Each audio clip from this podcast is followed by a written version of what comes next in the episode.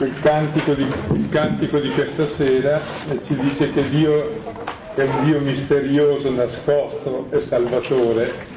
E la volta scorsa Paolo ha detto di non sapere altri se non Gesù Cristo e questo crocifisso, cioè quella è la sua sapienza. Ecco, e questa sera fa un paragone tra la sapienza del crocifisso e la sapienza di questo mondo, per dire che sono due tipi di sapienza diversi, radicalmente diversi, una è sapienza di morte, l'altra è sapienza di vita, e chiediamo questa sera di entrare nel segreto di questa sapienza di Dio. Ecco, seguire la sapienza vuol dire seguire la vita vuol dire raggiungere la gioia e la felicità, ed è per l'insipienza, per la stupidità che l'uomo è infelice e sbaglia, non per cattiveria. Si diventa cattivi dopo, per giustificare la stupidità. Ecco, allora questa rivelazione della sapienza che ci rivela il segreto stesso di Dio, che è il nostro nome profondo, sarà il dono che chiediamo questa sera. Leggiamo dalla prima lettera ai Corinti, del capitolo secondo, i versetti dal sesto al sedicesimo. Prima Corinti 2, 6, 16. Leggo. Tra i perfetti parliamo sì di sapienza, ma di una sapienza che non è di questo mondo, né dei dominatori di questo mondo, che vengono ridotti al nulla. Parliamo di una sapienza divina, misteriosa, che è rimasta nascosta e che Dio ha preordinato prima dei secoli per la nostra gloria. Nessuno dei dominatori di questo mondo ha potuto conoscerla se l'avessero conosciuta non avrebbero crocifisso il Signore della gloria. Sta scritto infatti quelle cose che occhio non vide, né orecchio udì, né mai entrarono in cuore di uomo, queste ha preparato Dio per coloro che lo amano. Ma a noi Dio le ha rivelate per mezzo dello Spirito lo Spirito infatti scruta ogni cosa, anche le profondità di Dio. Chi conosce i segreti dell'uomo se non lo Spirito dell'uomo che è in lui? Così anche i segreti di Dio nessuno li ha mai potuti conoscere se non lo Spirito di Dio. Ora, noi non abbiamo ricevuto lo Spirito del mondo, ma lo Spirito di Dio per conoscere tutto ciò che Dio ci ha donato. Di queste cose noi parliamo non con un linguaggio suggerito dalla sapienza umana, ma insegnato dallo Spirito, esprimendo cose spirituali in termini spirituali.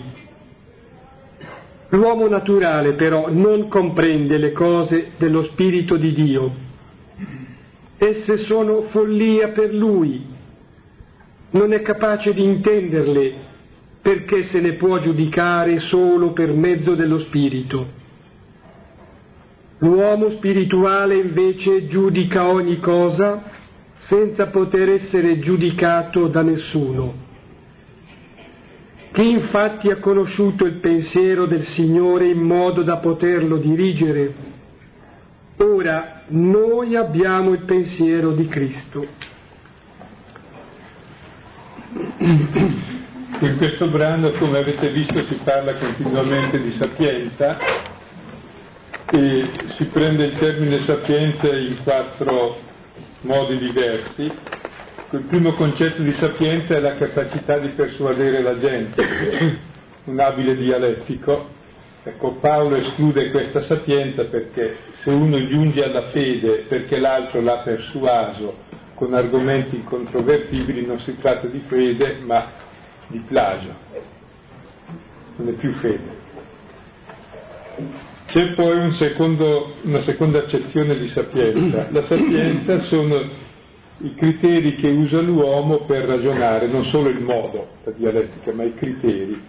I criteri che usa l'uomo per ragionare sono i criteri quali? Dell'interesse, dell'egoismo, del tornaconto, per cui saggio e sapiente chi trova il suo interesse, chi salva se stesso, chi ha il suo tornaconto. Quindi questa sapienza, se la prima proibisce la fede, questa è esattamente il contrario della fede, perché la fede parla dell'amore. Poi c'è una terza sapienza che è la sapienza di Dio, è quella che Paolo ha, ed è la sapienza della croce. Quindi non è un argomento di dimostrazione, ma Dio che si mostra sulla croce, questa è la sapienza. Quindi la rivelazione di Dio. Poi ci sono i nuovi criteri della sapienza di Dio, i nuovi criteri della sapienza di Dio che ce li suggerisce lo Spirito, che scruta le profondità di Dio. Quindi questa sera entriamo, direi, nel vivo del mistero di Dio, della sapienza, dell'illuminazione cristiana, proprio nei confronti della sapienza dell'uomo. Lo chiediamo a Dio di comprendere perché è veramente una cosa così. È il grande dono dello Spirito di conoscere le cose di Dio, non è frutto di ragionamento. Per cui ci possono essere persone istruitissime che capiscono assolutamente niente, persone estremamente semplici e senza cultura che capiscono tutto. Il problema non è dei mezzi, è proprio del dono dello Spirito che uno ha.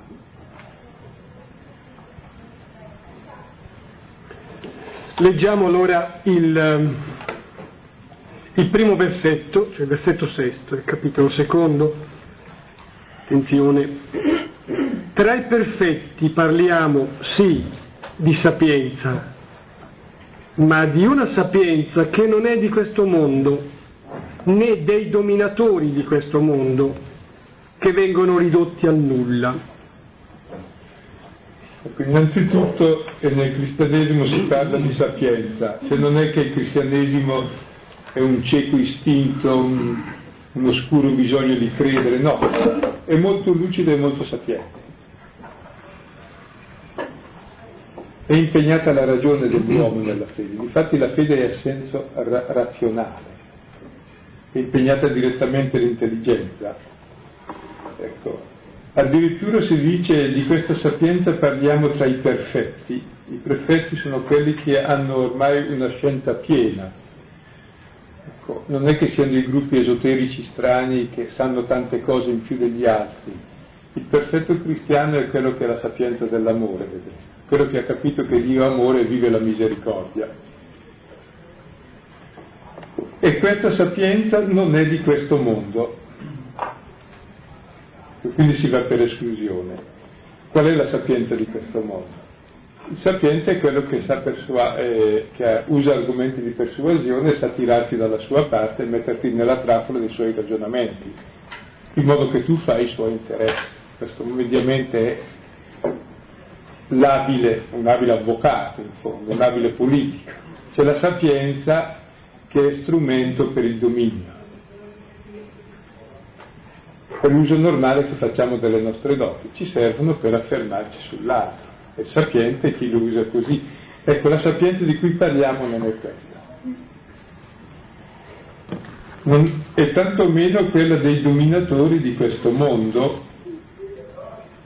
ecco, di quelli che ormai sono riusciti attraverso questa sapienza ad avere il controllo sulle cose perché sapere è valere e potere, no? Quindi non si parla di questa sapienza. Anzi, addirittura i sapienti, secondo il mondo, i dominatori di questo mondo, sono esclusi da questa sapienza e sono ridotti a nulla, perché Dio è venuto per distruggere questa sapienza, perché questa sapienza è il principio di tutti i nostri mali. È la sapienza dell'egoismo e la sapienza della morte. E Dio che ci vuole salvare vuole sconfiggere innanzitutto questa sapienza.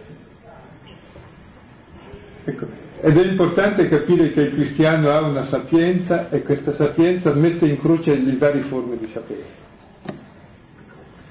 Cioè è critica radicale alle forme di sapere mondano. Uh, questo fatto che parli di perfetti eh, quasi di persone che siano arrivate, eh, non è che sia appunto, eh, tra virgolette, uno arrivato in termini di esperienza di fede, però chiaramente penso eh, che Paolo prospetti come un succedersi di tappe, per cui uno ecco, da prima fa un'esperienza religiosa che non è ancora molto, um, come dire, profonda, non è ancora evangelica, non è ancora purificata. Qui parla di coloro che hanno fatto come proprio un salto qualitativo nell'esperienza di fede e giungono a capire quella sapienza che è la sapienza della croce. Io credo che si possa pensare già noi, non dico se siamo perfetti, pensando dal punto di vista morale, ma perfetti in termini proprio di esperienza di fede, cioè se già siamo entrati nella comprensione eh, di questa logica che è la logica della croce, la logica del percorso che ha condotto Gesù attraverso il Vangelo nella seconda parte, la progressiva immaginazione e appunto alla crocifissione. Importante credo. Eh? Parliamo di una sapienza divina, misteriosa, versetto 7, che è rimasta nascosta e che Dio ha preordinato prima dei secoli per la nostra gloria. Si dice allora non la sapienza del mondo che è la sapienza dell'egoismo, ma la sapienza di Dio che è amore, che è vita. E questa sapienza è misteriosa, è nascosta all'uomo. È rimasta nascosta perché l'uomo cerca il proprio interesse non per cattiveria, per paura,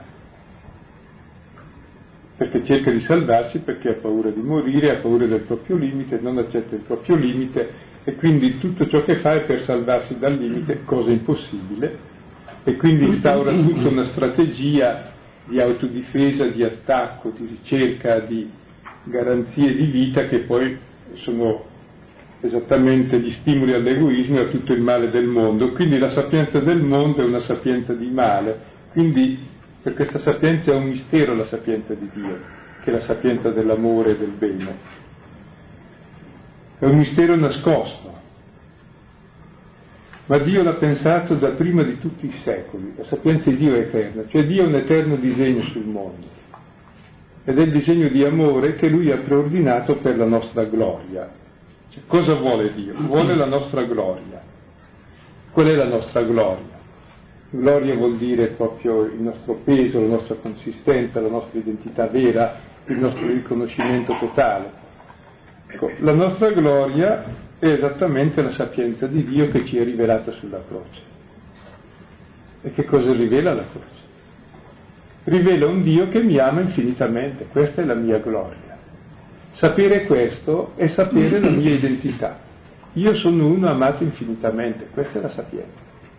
Quando uno sa questo, sa il segreto della vita, conosce se stesso, conosce Dio, che è amore infinito, conosce gli altri che sono come te, amati da Dio. Questa è la sapienza che dà la vita. Le altre forme di sapienza danno la morte, se non sono illuminate da questo. Versetto ottavo. Nessuno dei dominatori di questo mondo ha potuto conoscerla.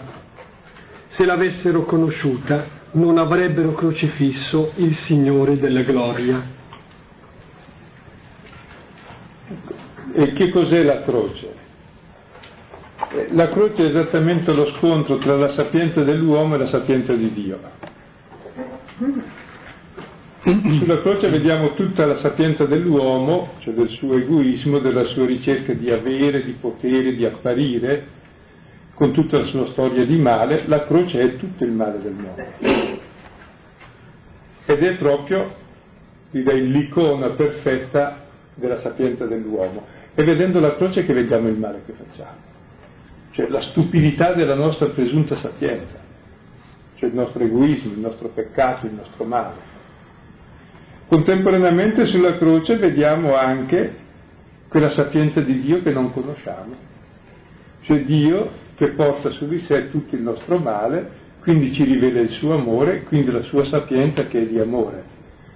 Allora è interessante che la croce, mentre è il risultato di tutto il male, quindi di tutta la sapienza del mondo, intesa in senso negativo come sapiente di egoismo e di morte, diventa contemporaneamente quella grande potenza di Dio rivelazione della sua sapienza.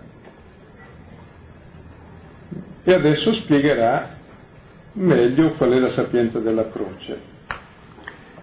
Sta scritto infatti quelle cose che occhio non vide, né orecchio udì, né mai entrarono in cuore di uomo, queste ha preparato Dio per coloro che lo amano.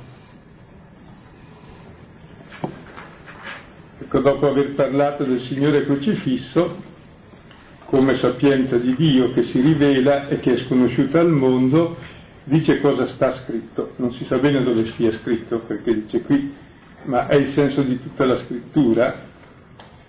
E cosa, cosa dice la scrittura?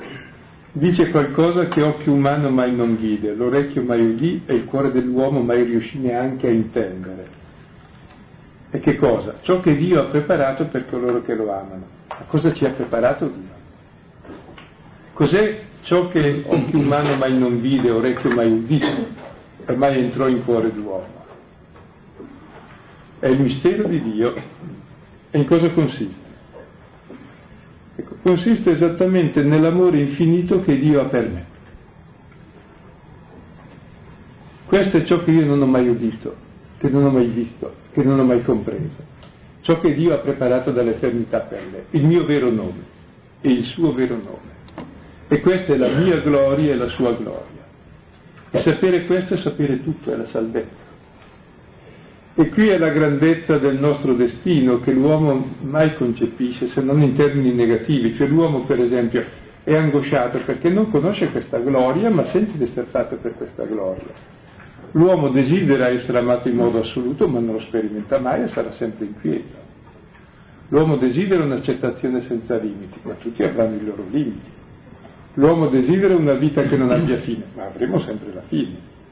E allora proprio la croce è la rivelazione di questa sapienza di Dio che solo la scrittura ci rivela, perché noi non riusciremo mai a immaginare ciò che Dio vuol fare di noi. Dio vuol fare di noi semplicemente ciò che siamo, suoi figli. Dio ama me più di sé, questo è il mistero di Dio, è il mio mistero. Ha dato la vita per me. Questa è la sapienza che mi si rivela dalla croce. Chi sa questo sa le cose essenziali, sa chi è lui, sa chi è Dio e sa chi sono gli altri. E cambia radicalmente modo di vita. La sua vita non è più impostata sulla paura chissà chi sono io, chissà chi è Dio e gli altri.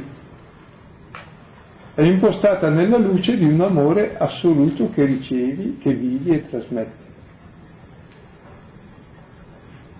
È impostata sullo Spirito Santo. Cioè lo stesso amore che è la vita di Dio e che è l'amore che il padre ha per il figlio e il figlio per il padre diventa la nostra vita. Cioè viviamo di questo amore per il padre e per i fratelli. Eh, io voglio dire questo che tocca un po' l'atteggiamento di fondo e direi anche la, la prospettiva della nostra esistenza. Qui è detto, è promesso qualcosa di positivo, è ancora lasciato un po' nel mistero, però è detto con chiarezza che per noi Dio ha preparato qualcosa di positivo. È importante avere questa prospettiva e avere anche la correlativa prospettiva, convinzione che il male è vinto. Sopra al versetto, proprio il primo che abbiamo commentato, diceva che i dominatori di questo mondo vengono ridotti al nulla. È molto, molto importante avere e coltivare questa convinzione che il male è vinto, è stato vinto e viene vinto, che il bene che è promesso, è promesso dalla parola di Dio e Dio mantiene la sua promessa.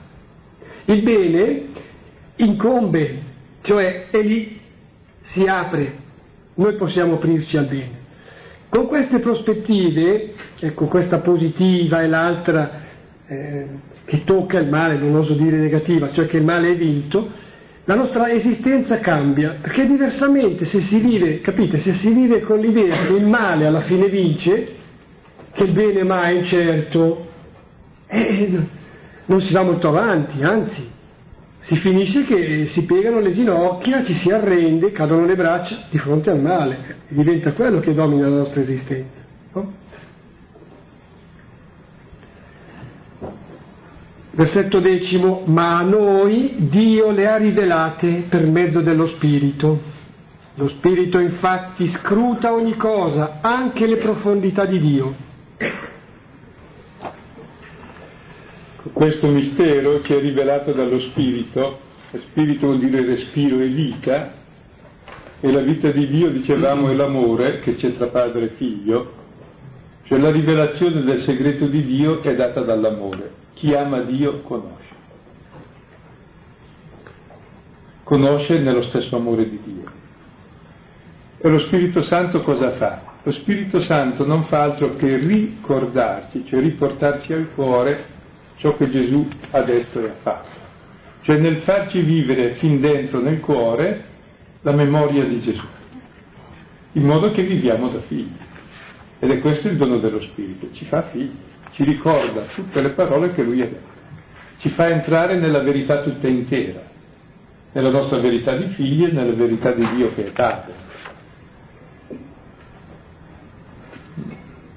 E questo come avviene? Avviene attraverso la lettura della parola, perché?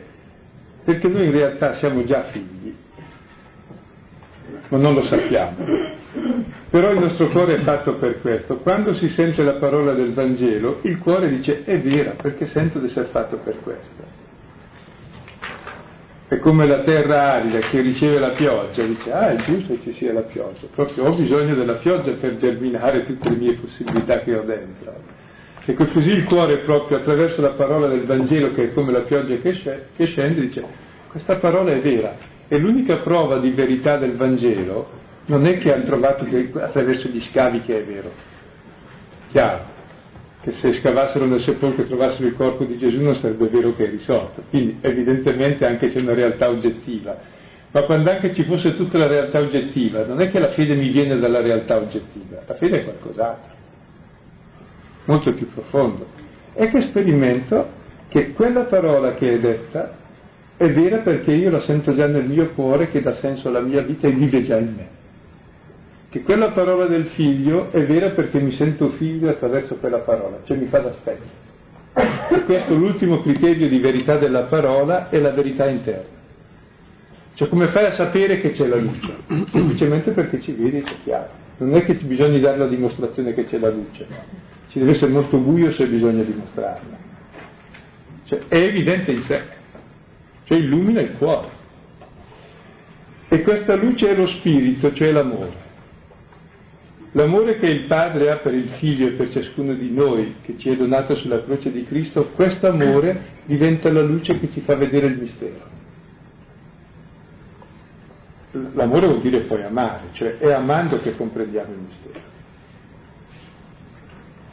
E questo spirito scruta ogni cosa, anche le profondità di Dio. Come il nostro spirito dirà subito dopo, e vediamolo. Eh, volevo dire che se allora di scavi si deve parlare, per avere prove, non solo gli scavi archeologici, ma sarà lo scavo in profondità della parola di Dio, lo scavo in profondità dentro di noi per quelle che sono le oggettive consonanze, le affinità con l'annuncio della parola stessa. Proseguite. Eh? Voi vi accorgerete che ogni parola che ascoltate suscita due sentimenti contrapposti, uno di desiderio e l'altro di reazione, uno di attrazione e l'altro di ripulsa. Ed è lì che si gioca il nostro destino. Uno viene da Dio che ci attira verso la verità, l'altro sono le nostre paure che ci bloccano nella verità e nell'amore e nella gioia. E tutta la vita spirituale è distinguere questi due movimenti e scegliere quello positivo della vita, che significa scegliere Dio. Spirito scruta ogni cosa, le profondità di Dio. Versetto undicesimo, chi conosce i segreti dell'uomo se non lo spirito dell'uomo che è in lui? Così anche i segreti di Dio nessuno li ha mai potuti conoscere se non lo spirito di Dio. Ecco, come il nostro spirito conosce il nostro cuore, è uno che un pochino ha un minimo di autocoscienza, sa bene quel che sente, e lo sa solo lui, e non può mentire a sé, anche se all'altro può in qualche misura mentire, ma non più che tanto.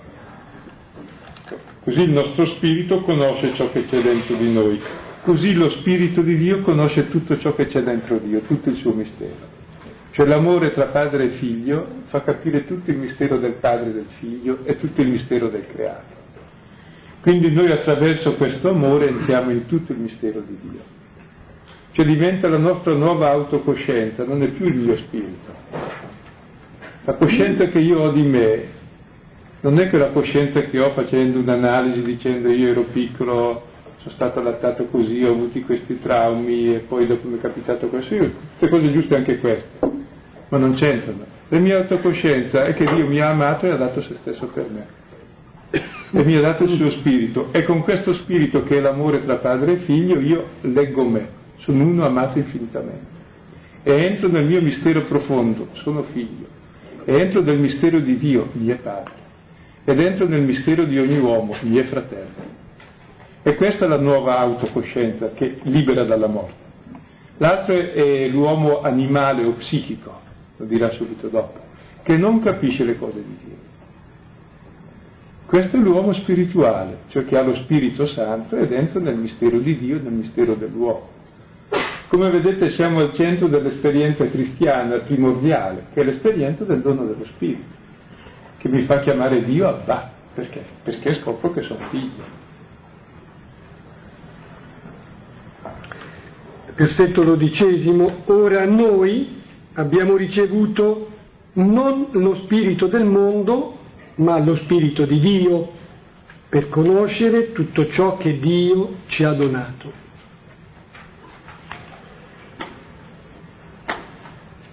Ecco, noi abbiamo ricevuto lo spirito, lo spirito è la vita, non la vita di questo mondo, ma la vita stessa di Dio. Ecco, la vita di Dio, abbiamo detto, lo ripetiamo, è l'amore tra padre e figlio. Noi abbiamo questo stesso amore. Cioè diventare cristiani vuol dire entrare in seno alla Trinità, vuol dire entrare nella seconda persona della Trinità, essere in Cristo. Il battesimo mi immerge, mi mette dentro, mi inserisce nel figlio e mi fa figlio, mi identifica con lui per cui la mia vita è Cristo. E io faccio parte della Trinità e ho lo Spirito Santo. E il mio principio di vita non è più la mia psiche, ma è lo Spirito Santo. È l'amore eterno tra padre e figlio di cui vivo. Ed è quella voce che devo ascoltare e seguire in modo da conformare tutta la mia vita a questa voce e generarmi totalmente figlio di Dio.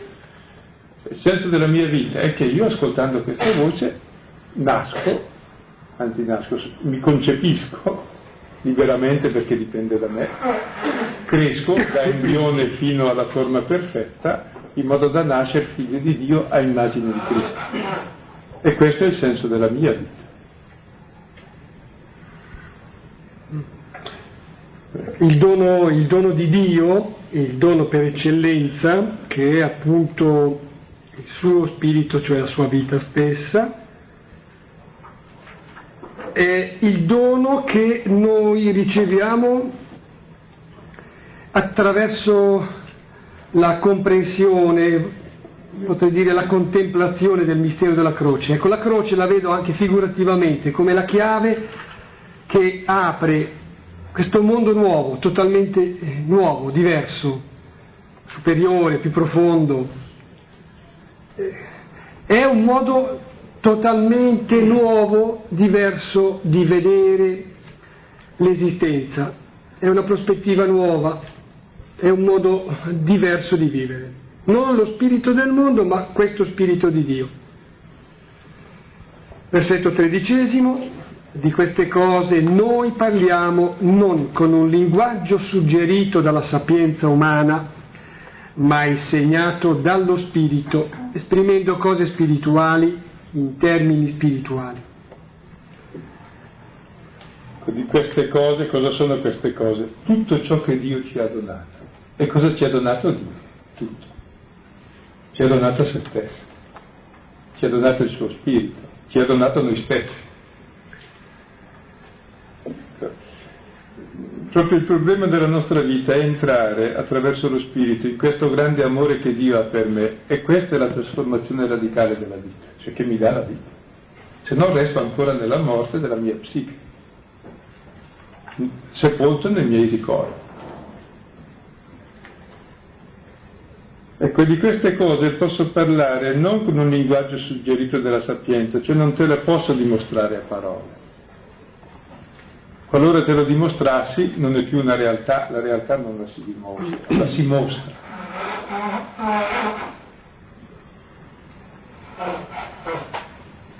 E difatti questa cosa spirituale va espressa in termini spirituali, cioè attraverso le parole della scrittura che mi mostra, mi racconta questo fatto, questo dono. È il racconto di un fatto che mi mostra la realtà, non è la dimostrazione. Uno non deve dimostrarmi un fatto storico se no non, non è. Non è una deduzione, è un fatto, me lo racconta, me lo mostra.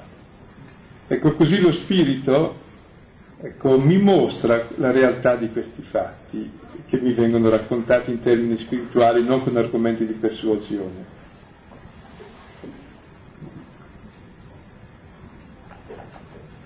Ed è interessante anche cioè, circa il parlare di Paolo, dice in vari punti, non è argomentativo, e dimostra, cioè mostra, mostra la forza dello Spirito. E come fa a mostrarla? Non lo so come fa a mostrarla, semplicemente dice delle parole che ognuno trova vere nel suo cuore, perché queste parole sono vere. Ed è quello che percepisce ciascuno di noi quando legge il Vangelo, che non è che uno vi persuade o vi obbliga a credere o il Vangelo fa dei ragionamenti così sofisticati che uno dice è così. No, semplicemente ti dice delle cose che il cuore dice è vero. Perché sei fatto per la verità e quando l'ascolti il tuo cuore si apre e si riconosce in quella. E fino a quando non scopri la verità non hai scoperto la tua identità e sei semplicemente triste, senza identità, in cerca di identità. Versetto quattordicesimo, attenzione. L'uomo naturale, greco è psichico, animalis in latino, l'uomo naturale però non comprende le cose dello Spirito di Dio, esse sono follia per lui, non è capace di intenderle, perché se ne può giudicare solo per mezzo dello Spirito. L'uomo naturale, in greco diceva l'uomo psichico, ecco, l'uomo che è tutto chiuso in se stesso, nella sua ricerca di salvezza, quindi nel suo egoismo, quindi nel suo male, non può comprendere le cose dello Spirito di Dio, che non sono il tentativo di salvarsi, ma il tentativo di dar la vita, non il tentativo dell'egoismo, ma il tentativo di amare, non quello della morte ma della vita, quindi c'è un'opposizione radicale. L'uomo psichico non può capire queste cose. E se io resto chiuso nei miei ragionamenti, nei miei ricordi, non posso capire queste cose. Queste cose non le deduco dalla mia storia e dall'analisi del mio io, se non a un livello più profondo forse che non è più un'analisi, è la percezione di ciò che sono nel più profondo, figlio di Dio. Ecco, queste cose non le capisco, anzi sono follia, perché l'uomo naturale ha la sua sapienza. Quale sapienza? È la sapienza del salvare se stesso, cioè la sapienza dell'egoismo. E questa sapienza non capirà mai, è incapace di intenderle queste cose. Di queste cose se ne può giudicare, si possono valutare solo per mezzo dello Spirito, cioè della luce di Cristo, della luce della croce che mi rivela l'amore di Dio. Vogliamo fare un esempio di queste cose? Un esempio che traiamo da quella che poteva essere la predicazione, doveva essere la predicazione eh, prima e più sostanziale di Paolo, di Pietro, di tutti gli altri, quella redatta negli Evangeli. L'uomo naturale non comprende se non quelle cose naturali, fino per esempio a metà del Vangelo all'incirca, quando Gesù compie dei gesti, dice delle parole che sono mh, mm, anche molto accessibili immediatamente, per dire guarigioni, un certo tipo di predicazione, ecco, tutta la gente è entusiasta di lui, discepoli, ancora più della gente, contentissimi. Quando Gesù innesta davvero un'altra marcia e comincia a parlare di come dovranno andare le cose una volta che lui, avviatosi a Gerusalemme, giungerà a Gerusalemme, ecco allora c'è la non comprensione. Esempio appunto Pietro, tutti ci cercano, qui restiamo, so, ecco, per dire anche, mm, dirà poi, eh, facciamo qui tre tende, ecco, entusiasta. Quando Gesù parla di come vanno le cose, Pietro lo prende in disparte, eh, lo rimprovera, gli fa delle rimostranze, gli dice ma no, non è possibile che vada così, non deve andare così. Ecco Gesù lo rimprovera. Tu pensi, tu pensi non secondo Dio, ma secondo gli uomini. Mettiti dietro Satana. Ecco, è un per esempio, no? L'uomo naturale non comprende queste cose, sono follia. Non deve succederti questo, non è capace di intenderle. Ecco, questo dico, è un esempio preso dal Vangelo, ma potremmo fare, credo, ognuno di noi può fare degli esempi che deduce dalla sua esperienza, dall'esperienza che anche quotidianamente si trova a vedere o a cogliere. Versetto quindicesimo, l'uomo spirituale invece giudica ogni cosa, senza poter essere giudicato da nessuno. Chi infatti ha conosciuto il pensiero del Signore in modo da poterlo dirigere, ora noi abbiamo il pensiero di Cristo. L'uomo spirituale giudica ogni cosa senza poter essere giudicato da nessuno.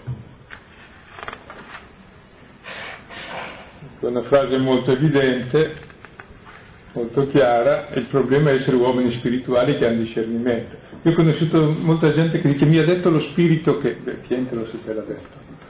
Cioè fa dire allo spirito quel che vuole lei.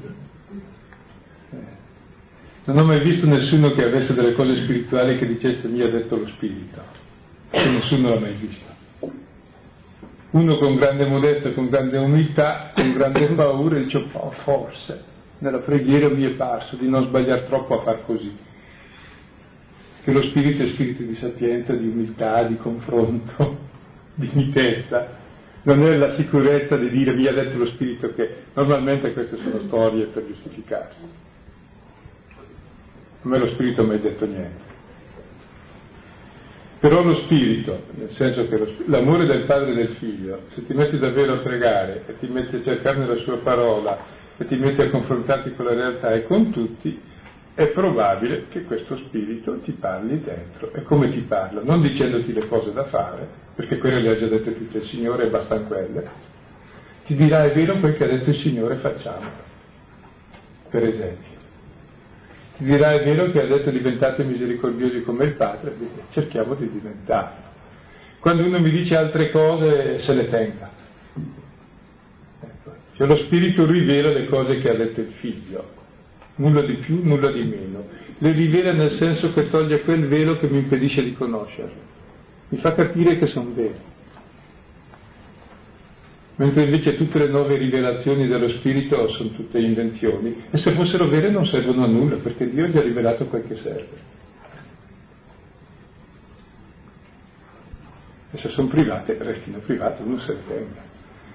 Ma normalmente anche se ce le ha non ci faccia caso perché se ci fa caso normalmente si sbaglia, poi inorgoglisce e quindi quando anche fossero vere ha l'effetto contrario e quindi non vengono da Dio di sicuro. Se venissero da Dio più le trascuri più sono vere, nel senso che quello che lui dice lo fa già, per cui già ti fa essere ciò che ti ha detto, senza stare lì a dire lui mi ha detto. Quindi tutte le rivelazioni spirituali eh, non bisogna crederci ai giudizi spirituali, se non invece a quel discernimento semplice che ti porta nella trasparenza, nella gioia del cuore ad aderire alle parole del Signore qui e ora nella tua vita. Ecco, questo è il giudizio dell'uomo spirituale, che non è facile. Ecco, l'uomo spirituale è quello che è libero dall'egoismo, dall'amor proprio, dall'orgoglio, dall'invidia, dall'ira e che poi, libero da questo, riesce a intuire, perché ciò che ci impedisce la conoscenza di Dio sono esattamente le nostre paure, i nostri interessi, il nostro peccato. Ecco, una certa libertà da questo, non lasciarsi condizionare da questo, ecco, ci permette di essere guidati dallo Spirito e di discernere lo Spirito cosa dice. E cosa ci dice? Nulla di più di quel che ha detto Cristo. E quindi ci permette di seguire qui e ora quel che Gesù ha detto. Ecco, allora non è che... Volevo dire appunto che una frase che peraltro ha già accennato Silvano, tratta dal Vangelo di Giovanni, dice che lo Spirito vi introdurrà appieno nella verità, progressivamente introduce in quella verità che è Gesù, che è quello che Gesù è stato, è, ha detto e dice. Vangelo. E, in termini di paragoni, di esempi, anche avendo sott'occhio questi aggeggi questa sera, un po' impressionati anche da tutte queste cose, e questa sera sono questi aggeggi semplificati un po', sono sintonizzati perfettamente, ma sulla nostra voce e basta. Altre volte invece trasmettevano anche altre musiche, altre parole.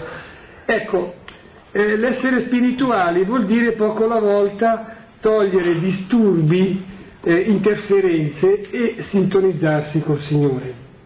Eh, vuol dire lasciar parlare in Lui soprattutto eh, o semplicemente, solamente, esclusivamente la sua parola.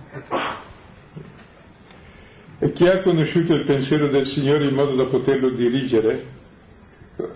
La tentazione dell'uomo spirituale è far finta che parli lo Spirito e dirigere il Signore dove vuole Lui, come Pietro aveva detto a Gesù, Dio non voglia che ti accada questo, che cioè tu finisca in croce, Dio non lo vuole. Quindi Pietro pensava di essere un uomo spirituale che correggeva Gesù che voleva andare in croce, per dirigere il pensiero di Dio come voleva lui. È la grossa pretesa dell'uomo dirigere il pensiero di Dio. Ora noi abbiamo il pensiero di Cristo, il pensiero di Cristo è la croce, e ci lasciamo dirigere da questo pensiero, da questa sapienza che è la sapienza di un Dio che ama fino a dar la vita. Questo è il criterio della nostra sapienza ed è il dono dello Spirito. Ecco allora in sintesi il brano di questa sera eh, mette a confronto la sapienza di Dio, che è la croce di Cristo, che conosciamo attraverso il dono dello Spirito, cioè attraverso l'amore, e la sapienza del mondo. Sono due sapienze radicalmente opposte, una viene dai nostri ragionamenti, l'altra viene proprio direttamente dal Signore per il cuore semplice che ama il Signore e che lo conosce. Ecco, la sapienza dei miei ragionamenti mi farà capire i miei interessi, la sapienza di Dio mi fa capire tutto ciò che Dio mi ha donato che mi fa capire il grande mistero che è il senso della mia vita, che è l'amore che Dio ha per me. Questa sapienza di Dio mi introduce in seno alla Trinità, mi dà la vita eterna, mi fa figlio, mi dà il dono dello Spirito. E questa sapienza di Dio è ciò che l'uomo psichico non comprende, cioè mi toglie da tutti i miei meccanismi e invece della mia psiche, dei miei ricordi, mi introduce il ricordo di Cristo e mi fa vivere di questo. E invece di vivere dei miei meccanismi, delle mie paure, vivo dell'amore che il padre ha per il figlio e per me che sono figlio. Questa è la mia vita. E vivo di queste ricordi, quindi da uomo libero. Libero che ama il padre, ama se stesso, ama il fratello. Ecco, questo è il dono perfetto della vita cristiana che già ora comincia e deve crescere tutta la vita. Ed ha come centro, come aggancio fondamentale questa sapienza appunto la croce, perché è sulla croce che mi si rivela la verità mia, del mio male anche, ma soprattutto la verità di Dio del suo bene per me. E col solito sostiamo un momento, il testo è anche lungo, abbondante, lo rileggiamo soprattutto cogliendo quello che ha avuto particolare risonanza dentro di noi, ci ha illuminato, ci ha colpito. E prima, prima da dei testi che ho dimenticato di dare, ecco, sulla differenza tra la sapienza del mondo e la sapienza di Cristo, leggete Marco 8, 30, 33 oppure Marco 10, 40, 45.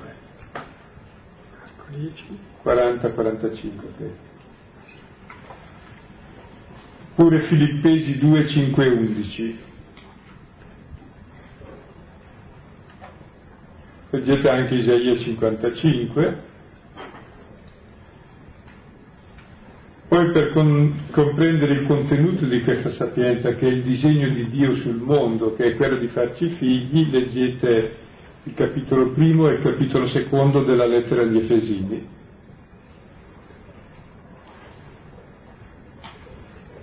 Poi della lettera ai Colossesi, il capitolo primo, dal versetto 12 al versetto 20. Bastano questi testi.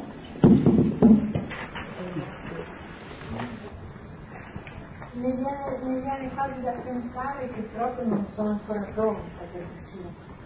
Nello stesso tempo mi sembrava di cogliere il fatto che allora Gesù è un po', um, è un po come il traduttore di questa cosa, cioè il veicolo che eh, raccontando le scritture no? attraverso il Vangelo ci permette di, di capire così alto mi è così difficile ricavarlo dentro la mia vita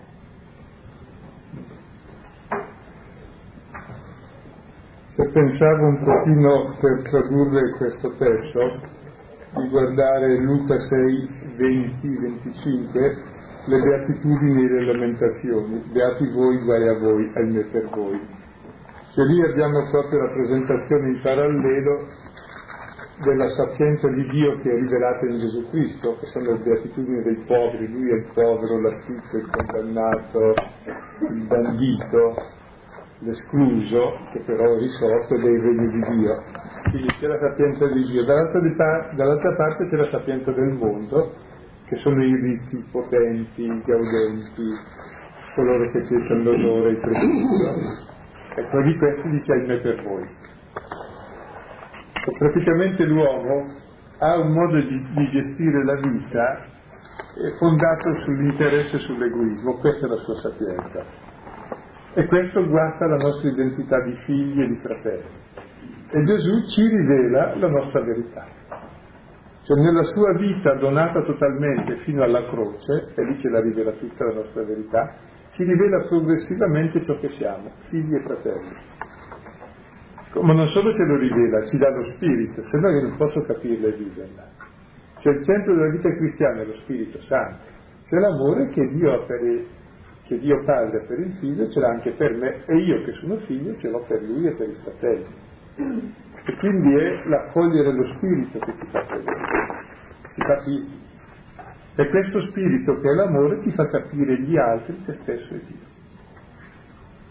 Al di fuori di questo amore non capisci né te né gli altri né Dio. Capisci i tuoi meccanismi condizionati e quelli degli altri, la cattiveria tua e altrui molto bene. Non capisci la verità tua e degli altri e di Dio che quella verità che ti libera ti rende già gioioso e contento in questa vita, comunque sia la tua storia, perché tutti siamo destinati alla vita eterna, qualunque sia la mia storia, qualunque sia il mio peccato originale o non originale, e quelli che ti ho aggiunto io, cioè la salvezza. E la salvezza è questo dono dello Spirito, che cambia radicalmente il mio cuore perché mi fa ricordare e mi fa vivere di questo amore del Padre verso di me. Ed ora la capacità di vita è la mia capacità e il mio sì a questo dono.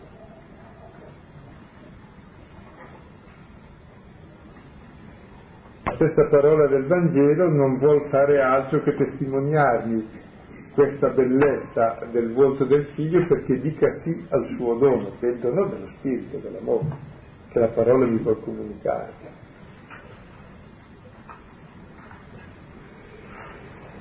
Mm, e volevo dire questo, che in effetti, come premessa, dico, scriveva ai Corinti Paolo, e scriveva queste cose. Ora, i Corinti non mi risulta che fossero eh, attrezzatissimi da un punto di vista eh, culturale, filosofico, e però erano in grado di, di comprendere, eh, almeno inizialmente, comprendevano. Io credo proprio per il fatto che Paolo li aveva avviati a una vera esperienza di fede, a una vera esperienza di comprensione della parola e di quella parola che è la croce. Ecco, questo è un primo rilievo. E forse appunto allora per noi si può mettere in evidenza che occorre che non tanto mediante uno sforzo della nostra intelligenza, ma, richie- ma mediante la richiesta del dono dello Spirito, mediante proprio anche la generosa disponibilità, eh, riusciamo a fare quel passo lì che, che ci porta da una religiosità che è un po' scontata, dico, non so, perché fosse vicino il Natale, ecco, una, una religiosità fatta mh, così di, di, Babbo Natale, ecco, quasi che, che Dio ci, ci, fa dei regalini, eh, di, di, di, presepi di cartapesta, di alberi. Ecco, ha una forma di fede ben più profonda, più, più, più essenziale, più, più evangelica. E cose di questo tipo, ecco, mi vengono in mente sentendo un brano di questo tipo e chiaramente percependo anche la fatica che noi facciamo. Da parte, prima Silvano citava il capitolo ottavo, se non sbaglio, di Marco, eh, dove Gesù incomincia a parlare chiaramente di quello che gli succederà. E dice che i discepoli non capivano. E quando l'ha detto un'altra volta, dice che erano sbalorditi. E quando l'ho detto una terza volta, dice che gli andavano dietro e, e non osavano fargli domande perché, ecco, questo succede al discepolo del Vangelo di Marco, questo succede a chiunque segue Gesù Cristo. C'è questo smarrimento, eh, c'è questa difficoltà. Umanamente non si riesce, ecco, sì, umanamente l'uomo naturale non, non ce la fa bisogna chiedere proprio il dono dello Spirito e rendersi disponibili, perché il Signore ce lo dà, lo andiamo ce lo dà, accoglierlo. Poco alla volta si entra nella comprensione di questo mistero. No?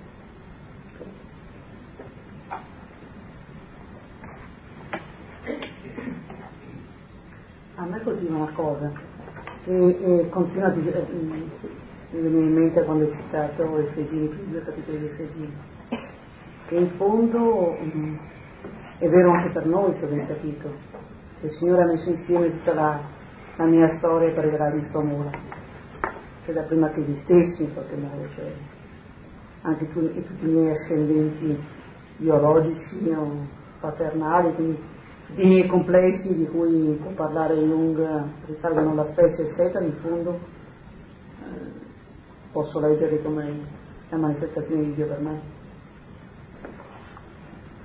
Questo mi sembrava bello.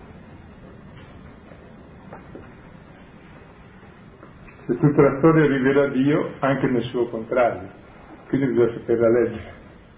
Che anche il male rivela Dio, ma non perché Dio è male, perché Dio è perdono e riscatto dal male, no?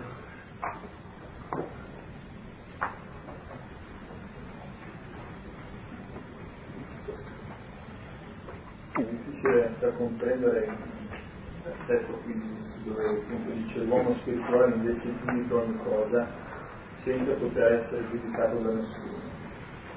o mi fa venire in mente che probabilmente non sono mai stato capace di giudicare, perché non ho mai avuto probabilmente gli strumenti per farlo.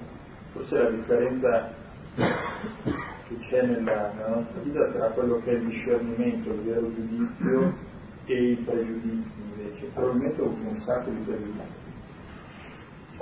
Io sono sempre stato tanto capace di giudicare, pensavo di essere capace di giudicare, ma se non usavo eh, la sapienza di Dio, eh, la sapienza della croce, non avevo gli strumenti per poter fare un vero discernimento, un vero giudizio. E così come l'uomo spirituale non può essere giudicato da nessuno, da nessuno che non ha gli strumenti della, della sapienza della croce.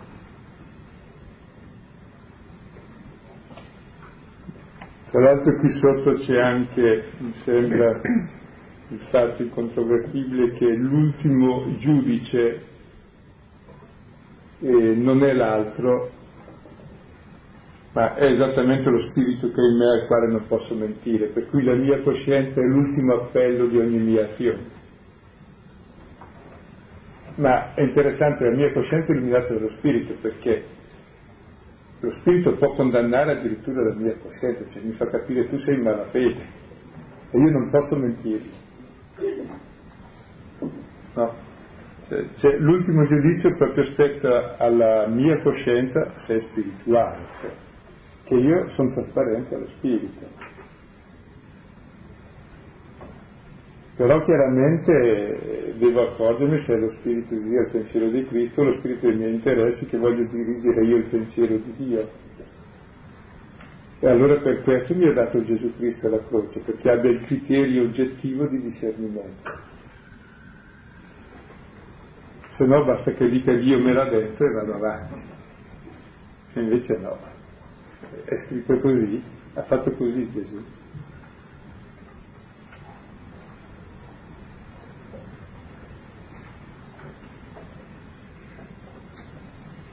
Croce bisogna chiedere praticamente il dono, non c'è niente da fare. Questo mi fa rabbia perché dico, chissà se Dio mi vorrà dare questo dono. Cioè, non so, così era quello che ho provato. Mi piacerebbe molto. Il fatto che non posso metterci le mani io di questo. Per fortuna se ti mettesse le mani io lo guasterei, essendo di Dio che è Padre mio e me lo vuol dare, certamente me lo darà, purché io non pensi così, se no glielo guasto. Bene, ci fermiamo qui provvisoriamente. Abbiamo incominciato pregando veramente tu sei un Dio nascosto, Dio di Israele, Salvatore. Ecco, su questa espressione, ecco, con questa percezione possiamo pregare il Signore perché ci renda semplici, ci renda piccoli e allora poco alla volta ci sarà rivelato. Viene svelato ai piccoli, agli infanti, a quelli che non sanno parlare, e viene velato invece a chi si è attrezzato, si sente attrezzato, pretende di essere capace di mettersi in mano. Preghiamo assieme.